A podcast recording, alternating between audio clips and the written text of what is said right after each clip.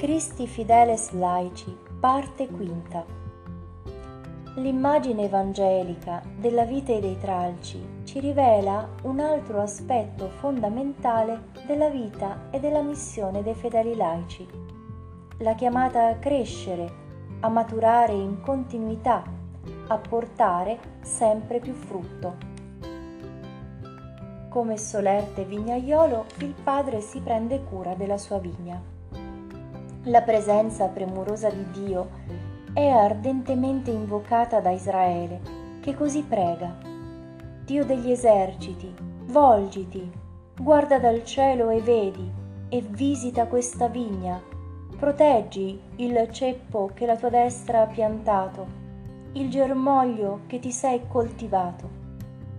Gesù stesso parla dell'opera del Padre. Io sono la vera vite e il Padre mio è il vignaiolo. Ogni tralcio che in me non porta frutto lo toglie e ogni tralcio che porta frutto lo pota perché porti più frutto. La vitalità dei tralci è legata al loro rimanere radicati nella vite che è Cristo Gesù. Chi rimane in me e io in lui fa molto frutto, perché senza di me non potete far nulla. L'uomo è interpellato nella sua libertà dalla chiamata di Dio a crescere, a maturare, a portare frutto. Non può non rispondere, non può non assumersi la sua personale responsabilità. È a questa responsabilità tremenda ed esaltante che alludono le gravi parole di Gesù. Chi non rimane in me viene gettato via come il tralcio e si secca, e poi lo raccolgono e lo gettano nel fuoco e lo bruciano. In questo dialogo tra Dio che chiama e la persona interpellata nella sua responsabilità si situa la possibilità, anzi la necessità di una formazione integrale e permanente dei fedeli laici, alla quale i padri sinodali hanno giustamente riservato un'ampia parte del loro lavoro.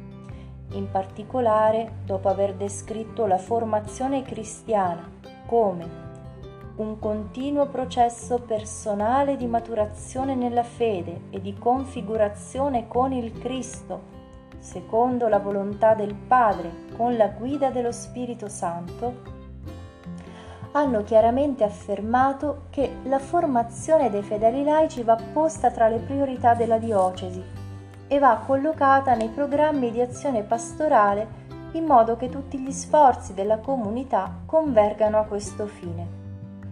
La formazione dei fedeli laici ha come obiettivo fondamentale la scoperta sempre più chiara della propria vocazione e la disponibilità sempre più grande a viverla nel compimento della propria missione.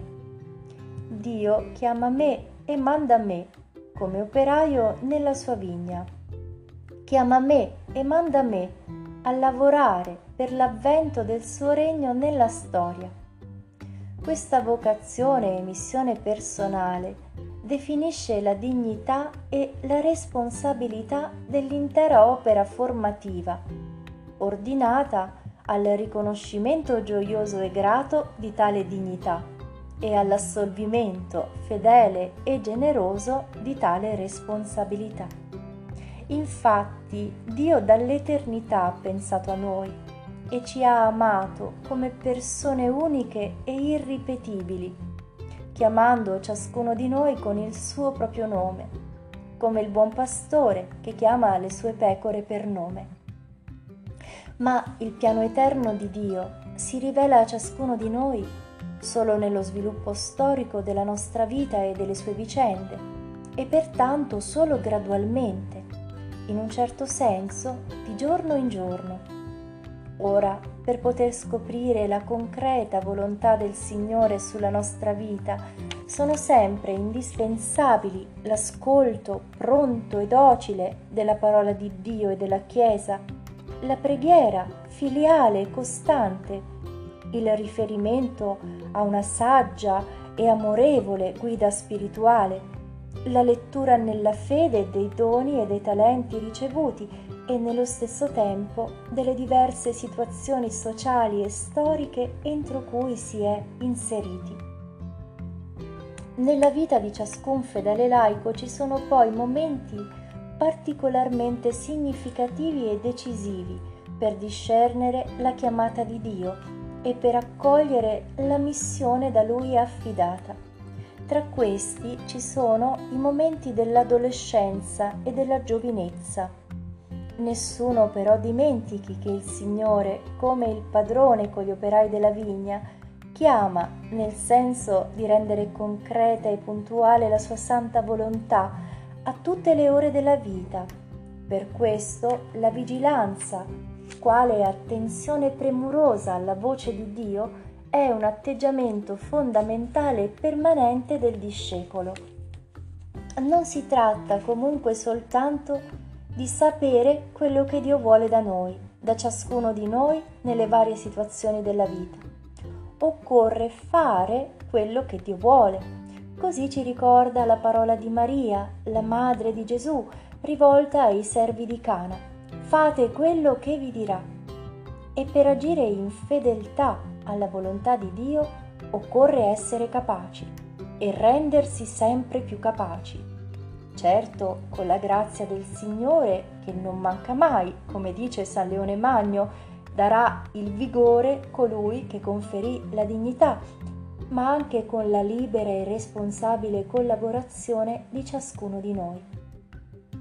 Ecco il compito meraviglioso e impegnativo che attende tutti i fedeli laici tutti i cristiani senza sosta alcuna, conoscere sempre più le ricchezze della fede e del battesimo e viverle in crescente pienezza. L'Apostolo Pietro, parlando di nascita e di crescita come delle due tappe della vita cristiana, ci esorta. Come bambini appena nati, bramate il puro latte spirituale per crescere con esso verso la salvezza. Nello scoprire e nel vivere la propria vocazione e missione, i fedeli laici devono essere formati a quell'unità di cui è segnato il loro stesso essere di membri della Chiesa e di cittadini della società umana. Nella loro esistenza non possono esserci due vite parallele. Da una parte la vita cosiddetta spirituale, con i suoi valori e con le sue esigenze, e dall'altra la vita cosiddetta secolare, ossia la vita di famiglia, di lavoro, dei rapporti sociali, dell'impegno politico e della cultura. Il tralcio, radicato nella vita che è Cristo, porta i suoi frutti in ogni settore dell'attività e dell'esistenza. Infatti tutti i vari campi della vita laicale rientrano nel disegno di Dio, che li vuole come luogo storico del rivelarsi e del realizzarsi della carità di Gesù Cristo a gloria di Dio Padre e a servizio dei fratelli. Ogni attività, ogni situazione, ogni impegno concreto, come esempio la competenza e la solidarietà nel lavoro, l'amore e la dedizione nella famiglia e nell'educazione dei figli, il servizio sociale e politico, la proposta della verità nell'ambito della cultura, sono occasioni provvidenziali per un continuo esercizio della fede, della speranza e della carità. A questa unità di vita il Concilio Vaticano II ha invitato tutti i fedeli laici, denunciando con forza la gravità della frattura tra fede e vita, tra Vangelo e cultura.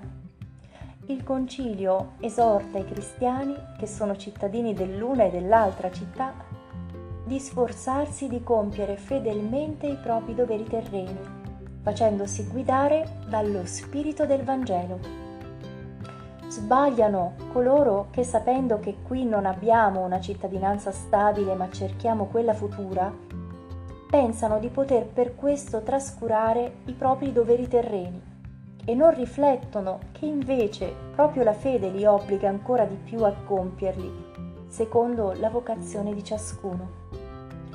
Il distacco, che si constata in molti tra la fede che professano e la loro vita quotidiana, va annoverato tra i più gravi errori del nostro tempo. Perciò ho affermato che una fede che non diventa cultura è una fede non pienamente accolta, non interamente pensata, non fedelmente vissuta. Entro questa sintesi di vita si situano i molteplici e coordinati aspetti della formazione integrale dei fedeli laici. Non c'è, su, non c'è dubbio che la formazione spirituale debba occupare un posto privilegiato nella vita di ciascuno, chiamato a crescere senza sosta nell'intimità con Gesù Cristo, nella conformità alla volontà del Padre nella dedizione ai fratelli, nella carità e nella giustizia. Scrive il Concilio. Questa vita d'intima unione con Cristo si alimenta nella Chiesa con gli aiuti spirituali, che sono comuni a tutti i fedeli, soprattutto con la partecipazione attiva alla sacra liturgia. E questi aiuti i laici devono usarli in modo che, mentre compiono con rettitudine gli stessi doveri del mondo nelle condizioni ordinarie di vita, non separino dalla propria vita l'unione con Cristo, ma, svolgendo la propria attività secondo il volere divino, crescano in essa. Sempre più urgente si rivela oggi la formazione dottrinale dei fedeli laici non solo per il naturale dinamismo di approfondimento della loro fede, ma anche per l'esigenza di rendere ragione della speranza che è in loro di fronte al mondo e ai suoi gravi e complessi problemi. Si rendono così assolutamente necessarie una sistematica azione di catechesi da graduarsi in rapporto all'età e alle diverse situazioni di vita e una più precisa promozione cristiana della cultura, come risposta agli eterni interrogativi che agitano l'uomo e la società d'oggi. In particolare, soprattutto per i fedeli laici variamente impegnati nel campo sociale e politico, è del tutto indispensabile una conoscenza più esatta della dottrina sociale della Chiesa come ripetutamente i padri sinodali hanno sollecitato nei loro interventi. Parlando della partecipazione politica dei fedeli laici si sono così espressi. Perché i fedeli laici possano realizzare attivamente questo nobile proposito nella politica, ossia il proposito di far riconoscere e stimare i valori umani e cristiani, non bastano le esortazioni ma bisogna offrire loro la dovuta formazione della coscienza sociale, specialmente nella dottrina sociale della Chiesa, la quale contiene i principi di riflessione, i criteri di giudizio e le direttrici pratiche. Tale dottrina deve essere già presente nella istruzione catechistica generale, negli incontri specializzati e nelle scuole ed università. Questa dottrina sociale della Chiesa è tuttavia dinamica, cioè adattata alle circostanze dei tempi e dei luoghi. È diritto e dovere dei pastori proporre i principi morali anche sull'ordine sociale. È dovere di tutti i cristiani dedicarsi alla difesa dei diritti umani. Tuttavia, la partecipazione attiva nei partiti politici è riservata ai fedeli laici. E infine, nel contesto della formazione integrale e unitaria dei fedeli laici, è particolarmente significativa per la loro azione missionaria e apostolica la personale crescita nei valori umani. Proprio in questo senso il Concilio ha scritto i laici facciano pure gran conto della competenza professionale, del senso della famiglia e del senso civico e di quelle virtù che riguardano i rapporti sociali, cioè la probità, lo spirito di giustizia, la sincerità, la cortesia, la fortezza d'animo, senza le quali non ci può essere neanche vera vita cristiana. Nel maturare la sintesi organica della loro vita, che insieme è espressione dell'unità del loro essere e condizione per l'efficace compimento della loro missione, i fedeli laici saranno interiormente guidati e sostenuti dallo Spirito Santo, quale spirito di unità e di pienezza di vita. Quali sono i luoghi e i mezzi della formazione dei fedeli laici? Quali sono le persone e le comunità chiamate ad assumersi il compito della formazione integrale e unitaria dei fedeli laici? Come l'opera educativa umana è intimamente congiunta con la paternità e la mater- maternità, così la formazione cristiana trova la sua radice e la sua forza in Dio, il Padre che ama ed educa i suoi figli.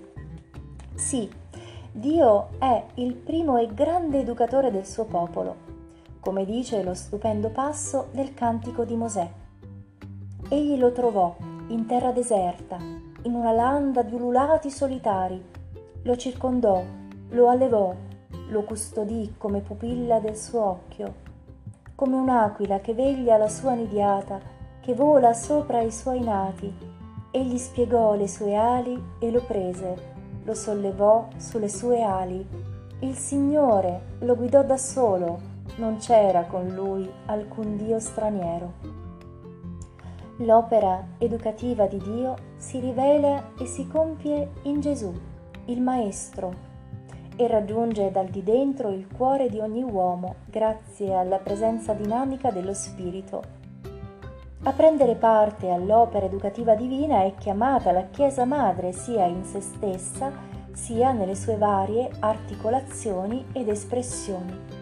È così che i fedeli laici sono formati dalla Chiesa e nella Chiesa in una reciproca comunione e collaborazione di tutti i suoi membri, sacerdoti, religiosi e fedeli laici. Così l'intera comunità ecclesiale, nei suoi diversi membri, riceve la fecondità dello Spirito e a essa coopera attivamente.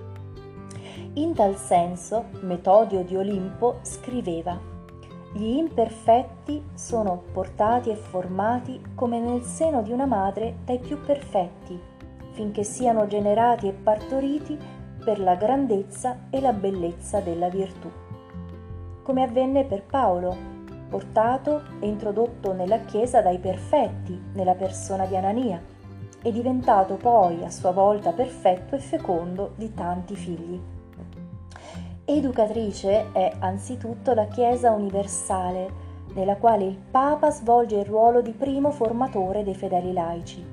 A lui, come successore di Pietro, spetta il ministero di confermare nella fede i fratelli, insegnando a tutti i credenti i contenuti essenziali della vocazione e missione cristiana ed ecclesiale non solo la sua parola diretta, ma anche la sua parola veicolata dai documenti dei vari dicasteri della Santa Chiesa, Sede, chiede l'ascolto docile e amoroso dei fedeli laici. La Chiesa una e universale è presente nelle varie parti del mondo nelle chiese particolari. In ognuna di esse il vescovo ha una responsabilità personale nei riguardi dei fedeli laici che deve formare mediante l'annuncio della parola, la celebrazione dell'Eucaristia e dei sacramenti, l'animazione e la guida della loro vita cristiana. Entro la chiesa particolare o diocesi si situa e opera la parrocchia, la quale ha un compito essenziale per la formazione più immediata e personale dei fedeli laici. Infatti, in un rapporto che può raggiungere più facilmente le singole persone, i singoli gruppi, la parrocchia è chiamata a educare i suoi membri all'ascolto della parola, al dialogo liturgico e personale con Dio, alla vita di carità fraterna, facendo percepire in modo più diretto e concreto il senso della comunione ecclesiale e della responsabilità missionaria. All'interno poi di talune parrocchie, soprattutto se vaste e disperse, le piccole comunità ecclesiali presenti possono essere di notevole aiuto nella formazione dei cristiani, potendo rendere più capillari e incisive la coscienza e l'esperienza della comunione e della missione ecclesiale. Un aiuto può essere dato, come hanno detto i padri sinodali, anche da una catechesi post-battesimale a modo di catecumenato, mediante la riproposizione di alcuni elementi del rituale dell'iniziazione cristiana degli adulti, destinati a far cogliere e vivere le immense e straordinarie ricchezze e responsabilità del battesimo ricevuto. Nella formazione che i fedeli laici ricevono nella diocesi e nella parrocchia, in particolare al senso della comunione e della missione, di speciale importanza è l'aiuto che i diversi membri della Chiesa reciprocamente si danno. È un aiuto che insieme rivela e attua il mistero della Chiesa madre ed educatrice.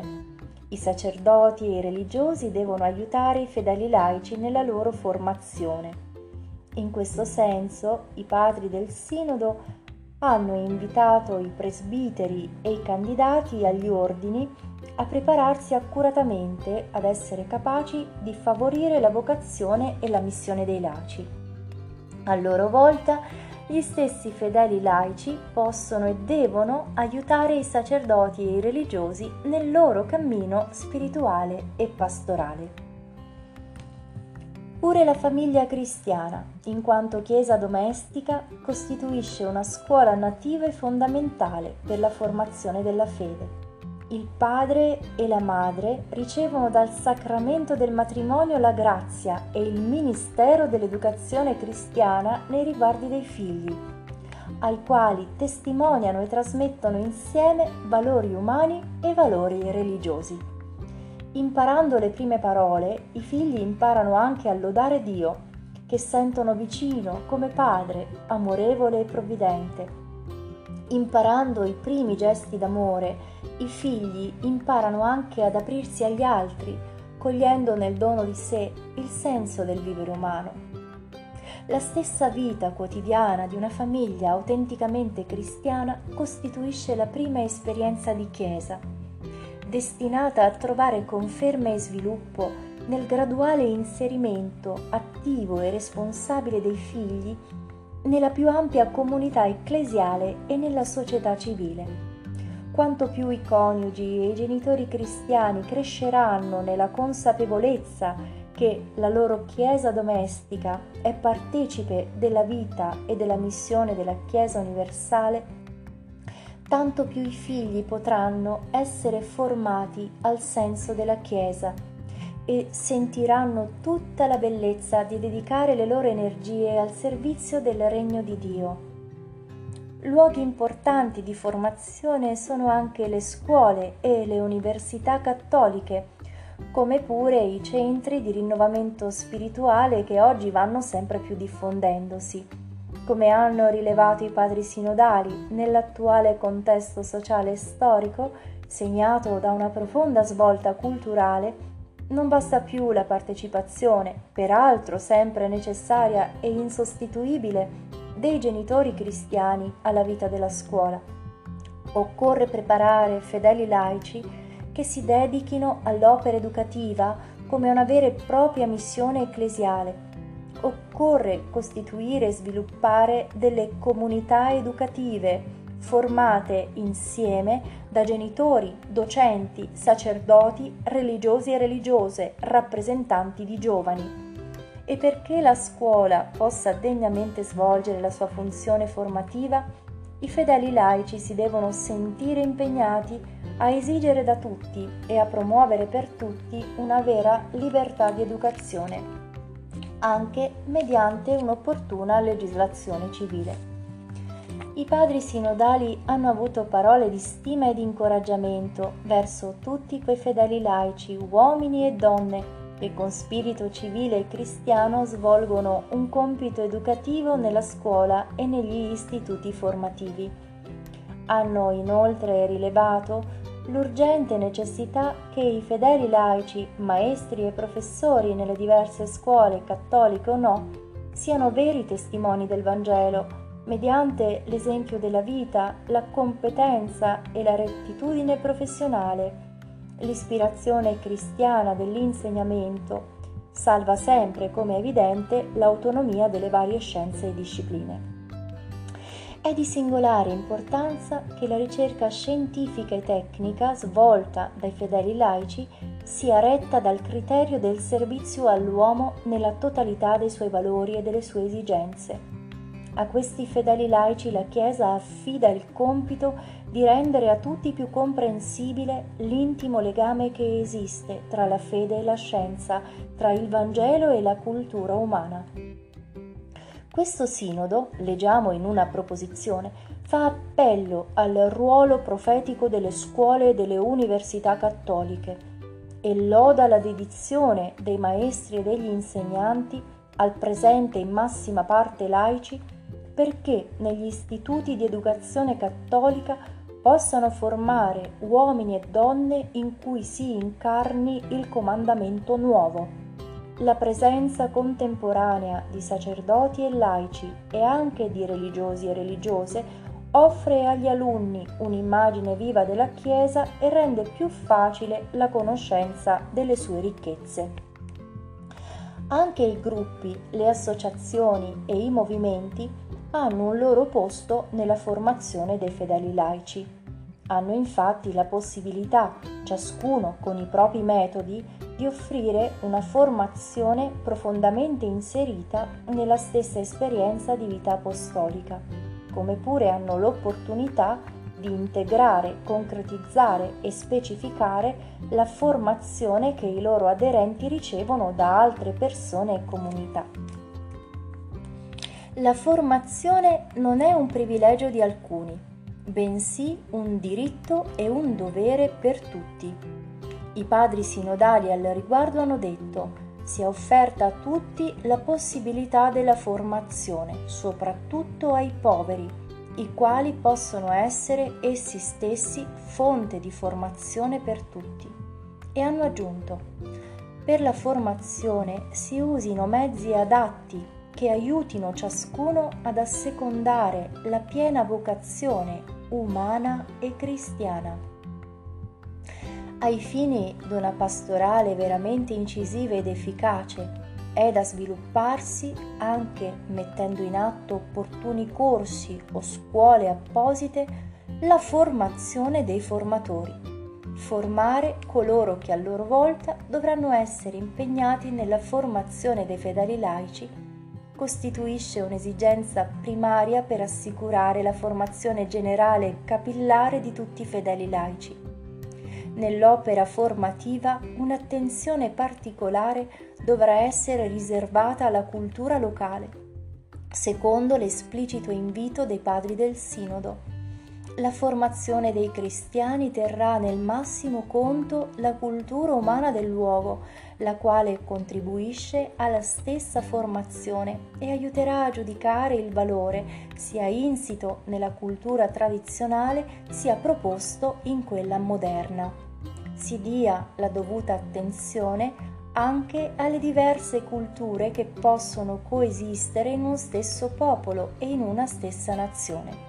La Chiesa, madre e maestra dei popoli, si sforzerà di salvare, dove ne sia il caso, la cultura delle minoranze che vivono in grandi nazioni. Nell'opera formativa alcune convinzioni si rivelano particolarmente necessarie e feconde. La convinzione, anzitutto, che non si dà formazione vera ed efficace se ciascuno non si assume e non sviluppa da se stesso la responsabilità della formazione. Questa infatti si configura essenzialmente come autoformazione. La convinzione, inoltre, che ognuno di noi è il termine e insieme il principio della formazione. Più veniamo formati e più sentiamo l'esigenza di proseguire e approfondire tale formazione, come pure più veniamo formati e più ci rendiamo capaci di formare gli altri. Di singolare importanza è la coscienza che l'opera formativa mentre ricorre con intelligenza ai mezzi e ai metodi delle scienze umane, è tanto più efficace quanto più è disponibile all'azione di Dio. Solo il tralcio che non teme di lasciarsi porta- potare dal vignaiolo, produce più frutto per sé e per gli altri. A conclusione di questo documento post-sinodale ripropongo ancora una volta l'invito del padrone di casa di cui ci parla il Vangelo. Andate anche voi nella mia vigna. Si può dire che il significato del sinodo sulla vocazione e missione dei laici stia proprio in questo appello del Signore Gesù rivolto a tutti e in particolare ai fedeli laici, uomini e donne i lavori sinodali hanno costituito per tutti i partecipanti una grande esperienza spirituale, quella di una Chiesa attenta nella luce e nella forza dello Spirito a discernere e ad accogliere il rinnovato appello del suo Signore, in ordine a riproporre al mondo d'oggi il mistero della sua comunione e il dinamismo della sua missione di salvezza in particolare cogliendo il posto e il ruolo specifici dei fedeli laici. Il frutto poi del sinodo, che questa esortazione intende sollecitare il più abbondante possibile in tutte le chiese sparse nel mondo, sarà dato dall'effettiva accoglienza che l'appello del Signore riceverà da parte dell'intero popolo di Dio e in esso da parte dei fedeli laici. Per questo rivolgo a tutti e a ciascuno, pastori e fedeli, la vivissima esortazione a non stancarsi mai di mantenere vigile, anzi di rendere sempre più radicata nella mente, nel cuore e nella vita la coscienza ecclesiale, la coscienza, cioè di essere membri della Chiesa di Gesù Cristo, partecipi del suo mistero di comunione e della sua energia apostolica e missionaria. È di particolare importanza che tutti i cristiani siano consapevoli di quella straordinaria dignità che è stata loro donata mediante il santo battesimo. Per grazia siamo chiamati a essere figli amati del, dal Padre, membra incorporate a Gesù Cristo e alla sua Chiesa, templi vivi e santi dello Spirito. Riascoltiamo commossi e grati le parole di Giovanni Evangelista. Quale grande amore ci ha dato il Padre per essere chiamati figli di Dio e lo siamo realmente.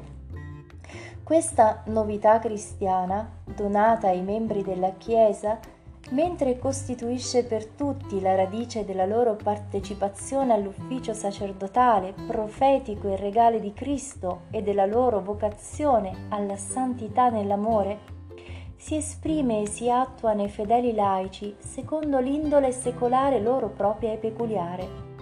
La coscienza ecclesiale comporta, unitamente al senso della comune dignità cristiana, il senso di appartenere al mistero della Chiesa comunione.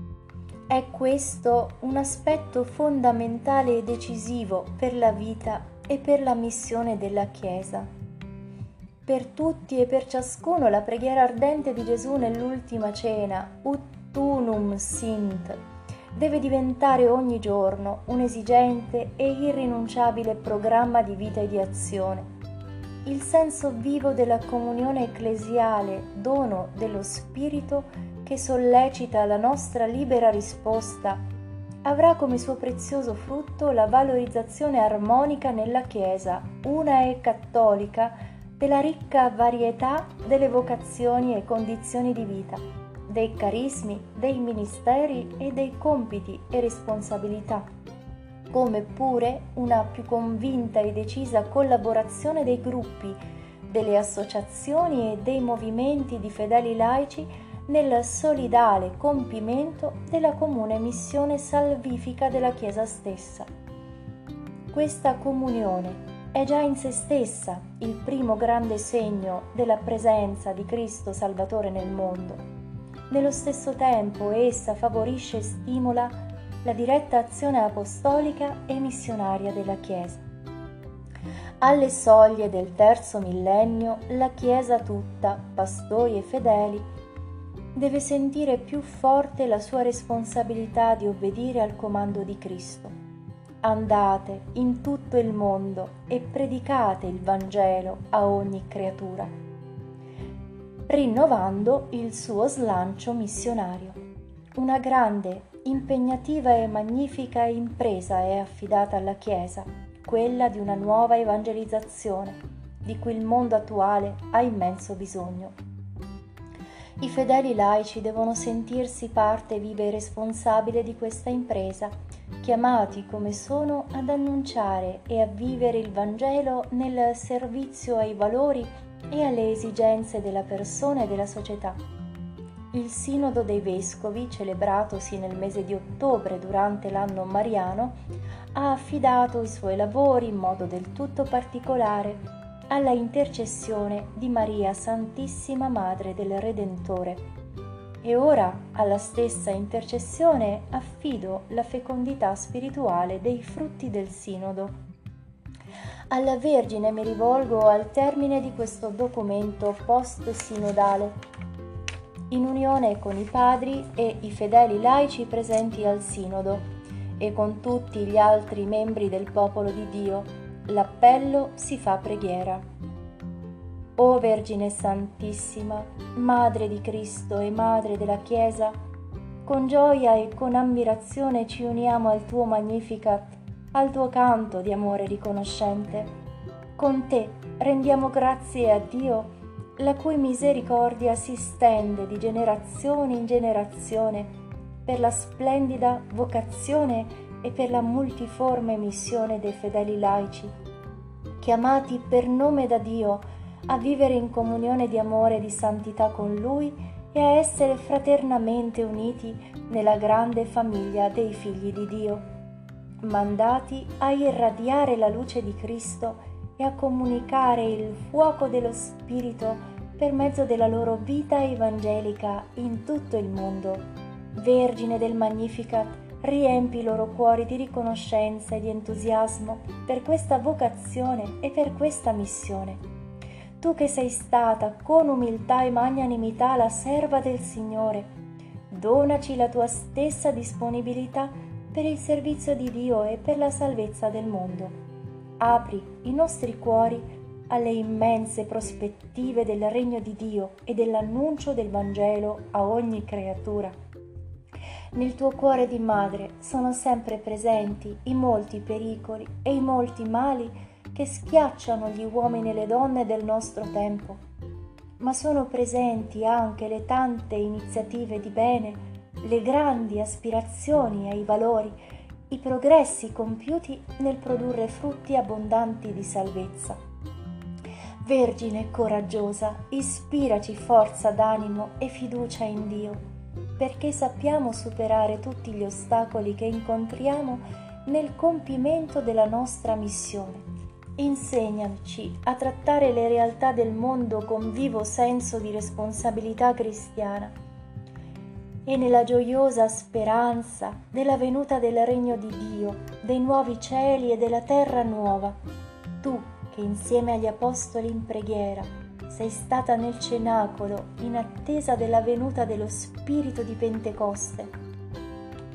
Invoca la sua rinnovata effusione su tutti i fedeli laici, uomini e donne, perché corrispondano pienamente alla loro vocazione e missione, come tralci della vera vite, chiamati a portare molto frutto per la vita del mondo. Vergine Madre, guidaci e sostienici perché viviamo sempre come autentici figli e figlie della Chiesa di tuo Figlio e possiamo contribuire a stabilire sulla terra la civiltà della verità e dell'amore, secondo il desiderio di Dio e per la sua gloria. Amen. Dato a Roma presso San Pietro il 30 dicembre festa della Santa Famiglia di Gesù, Maria e Giuseppe dell'anno 1988, undicesimo del mio pontificato. Giovanni Paolo II